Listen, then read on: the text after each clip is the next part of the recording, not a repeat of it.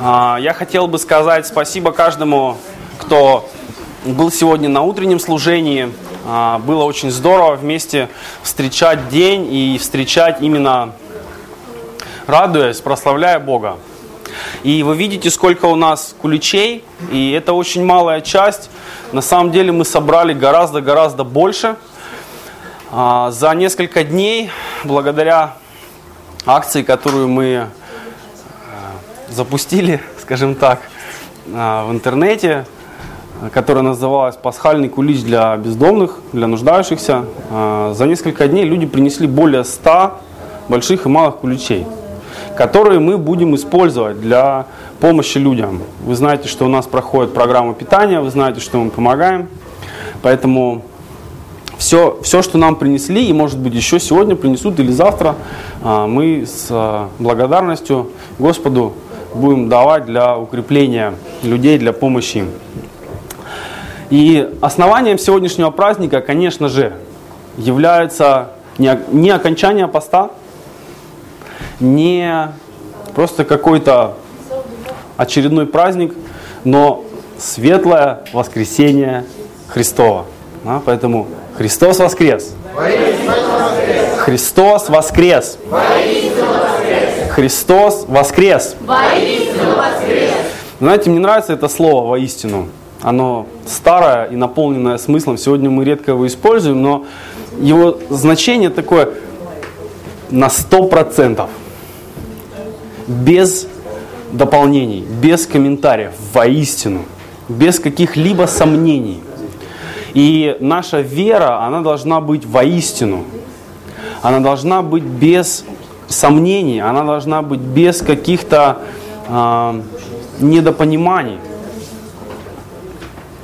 Потому что, в конце концов, наше состояние жизни определяет то, во что мы верим. Если мы верим, что мы не можем чего-то, то мы и не сможем. Если мы верим, что мы слабые грешники, что мы не можем противостоять, в конце концов мы падаем и находим оправдание. Но если мы верим, что Христос воистину воскрес, тогда Он воистину может нас поддерживать, Он воистину может нас оберегать от греха, Он может давать нам сил, Он может исцелять нас. Даже в самое сложное время Он будет с нами, потому что Он так сказал. И на основании Слова мы верим. На основании Писания мы исполняем то, что Господь повелел нам исполнять. Я, как всегда, хочу напомнить вам, что христианство не заканчивается в церкви, оно тут начинается. Христианство продолжается там, где вы находитесь. Каждый день ваша вера укрепляется. Каждый день она подвергается вызовам. Каждый день, я могу сказать, она подвергается, может быть, нападкам или нападениям. И все это должно укреплять нас. И сегодня я хотел бы обратиться к пасхальной истории из Евангелия от Иоанна. Давайте откроем.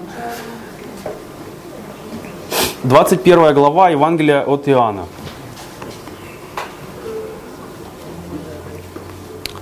Двадцать первая глава.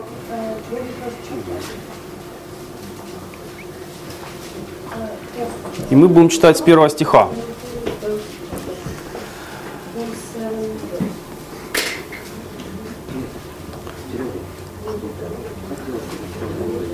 После того опять явился Иисус ученикам в своем приморе Тивериадском. Явился же так. Были вместе Симон Петр и Фома, называемый близнец, и Нафанаил из Каны Галилейской, и сыновья Завидеевы, и двое других из учеников его. Симон Петр говорит им, иду ловить рыбу. Говорят ему, идем и мы с тобою. Пошли и тот час вошли в лодку и не поймали в ту ночь ничего. Когда уже настало утро, Иисус стоял на берегу, но ученики не узнали, что это Он. Иисус говорит им, дети, есть ли у вас какая пища? Они отвечали ему, нет.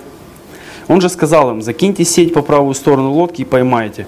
Они закинули и уже не могли вытащить сети от множества рыбы. Тогда ученик, которого любил Иисус, говорит Петру, это Господь. Симон же Петр, услышав, что Господь опоясался, что это Господь, опоясался одеждой, ибо был наг и бросился в море. А другие ученики приплыли в лодке, ибо недалеко были от земли, локтей около двухсот, таща сеть с рыбой. Когда мы читаем это, может показаться, ну, пошел и пошел, да? А, Симон Петр пошел ловить рыбу. На самом деле, если вы читали то, что произошло до этого события, то мы, мы знаем, что Петр отрекся от Христа. И у него, может, уже не, не осталось сильной надежды на то, что он может обратно возвратиться к Иисусу. Поэтому он решил возвратиться к своему прежнему занятию. Он занялся тем, что он умел лучше всего. Подобно нам, когда мы терпим поражение, мы пытаемся отступить на какой-то запасной путь или заняться чем-то, что мы в прошлом уже делали и делали неплохо. Но ему говорят, что вот Господь. И он бросает все. И он бежит, плывет, стремится к нему. И это очень характерная картина истинного покаяния. Потому что когда мы узнаем, что мы отступили, что мы стали делать что-то не то, и Дух Святой говорит нам, вот Господь, Он указывает нам на Господа, тогда нам нужно бросить все и стремиться, чего бы нам это ни стоило. Сегодня многие люди воспринимают покаяние как легкое сожаление о своих грехах. Но на самом деле а, покаяние требует оставить все и стремиться к Богу, стремиться изо всех сил, потому что в нем мы обретаем спасение. И дальше мы читаем, как Иисус а, разделяет трапезу с учениками.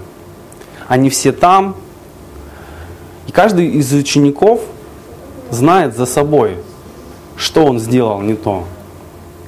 Например, каждый ученик, кроме Иоанна, понимает, что они не были на распятии. Они помнят, как они оставили его в Гефсимании. И поэтому каждому из них есть чего стыдиться. Но никто из них не был подобен Петру, который трижды предал Бога, который отказался от Христа. Иисус задает ему вопрос. Это 15 стих. Когда же обедали, Иисус говорит Симону Петру, Симон Ионин, любишь ли ты меня больше, нежели они? Петр говорит ему, так, Господи, ты знаешь, что я люблю тебя. Иисус говорит ему, паси агнцев моих. Еще говорит ему в другой раз, Симон Ионин, любишь ли ты меня? Петр говорит ему, так, Господи, ты знаешь, что люблю тебя. Иисус говорит ему, паси овец моих.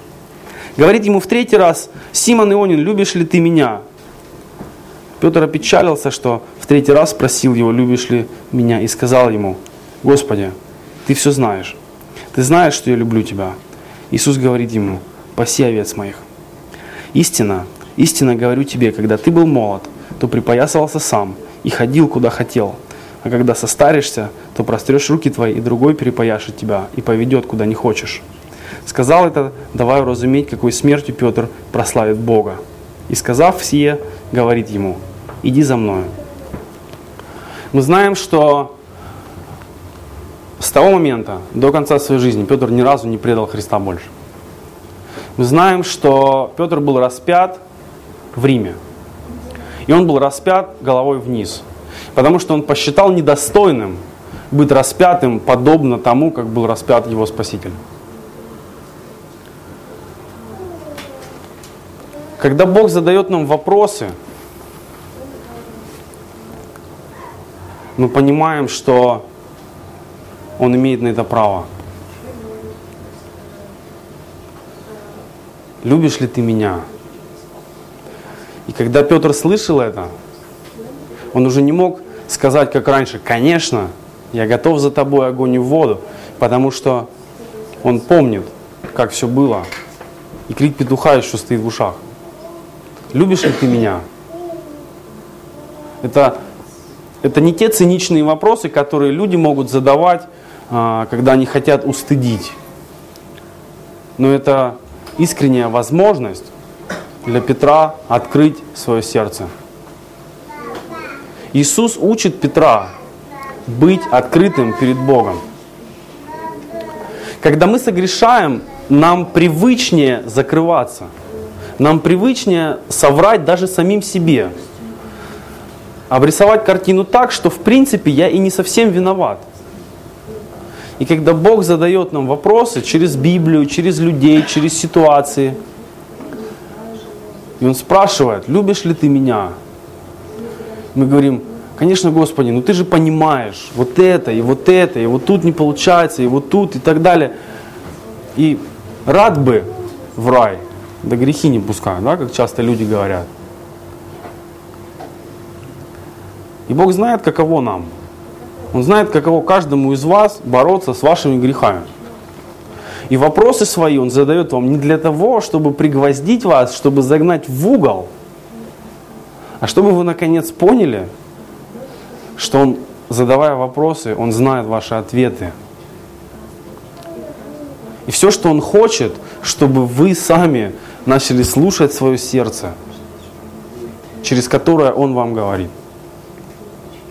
Потому что Петр, несмотря на то, что он совершил, на то, что натрекся из-за страха, из-за сомнений, неважно из-за чего, его сердце все еще было с Христом. И он послушал свое сердце, и он сказал то, как он чувствовал внутри.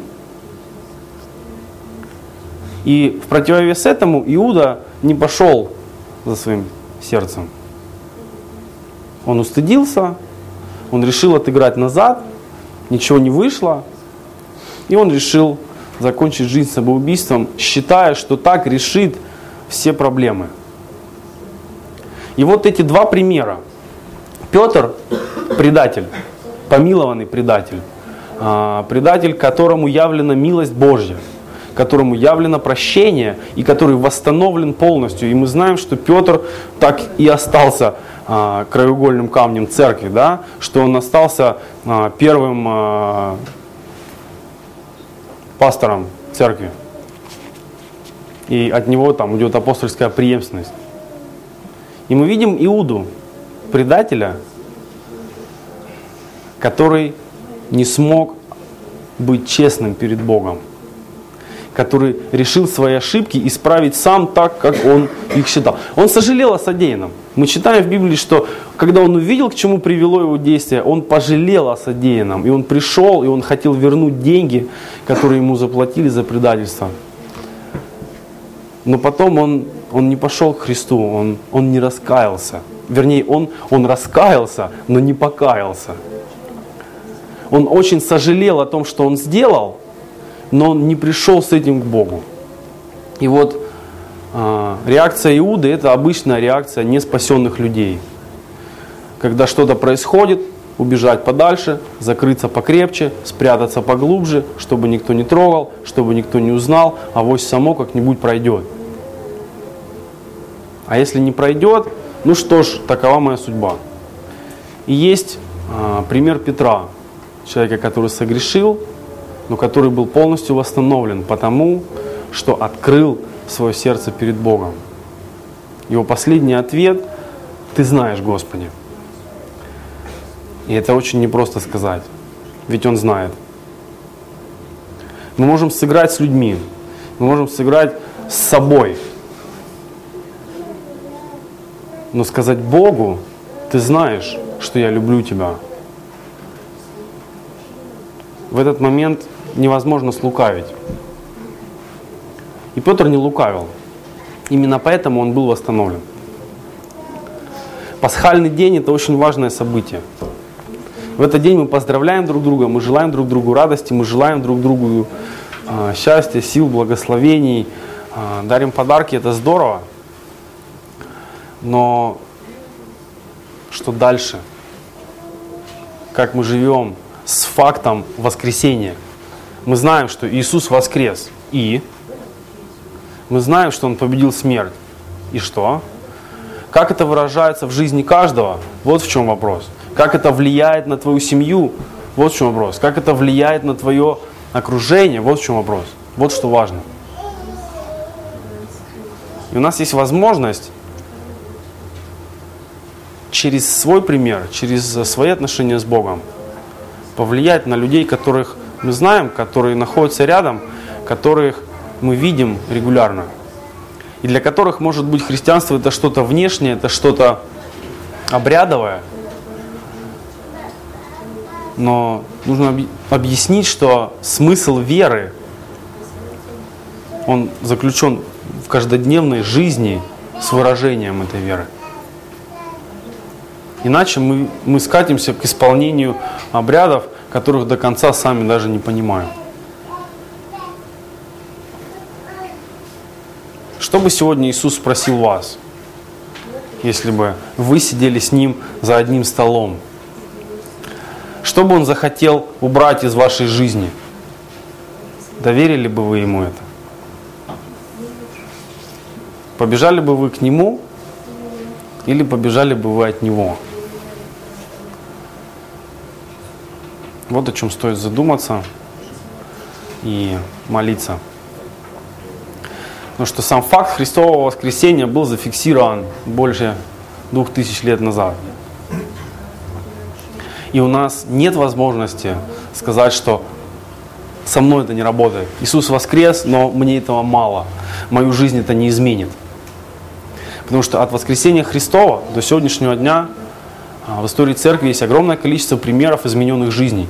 Бог изменял жизни, и Бог продолжает изменять жизни. Он спасал людей, и Он продолжает спасать людей.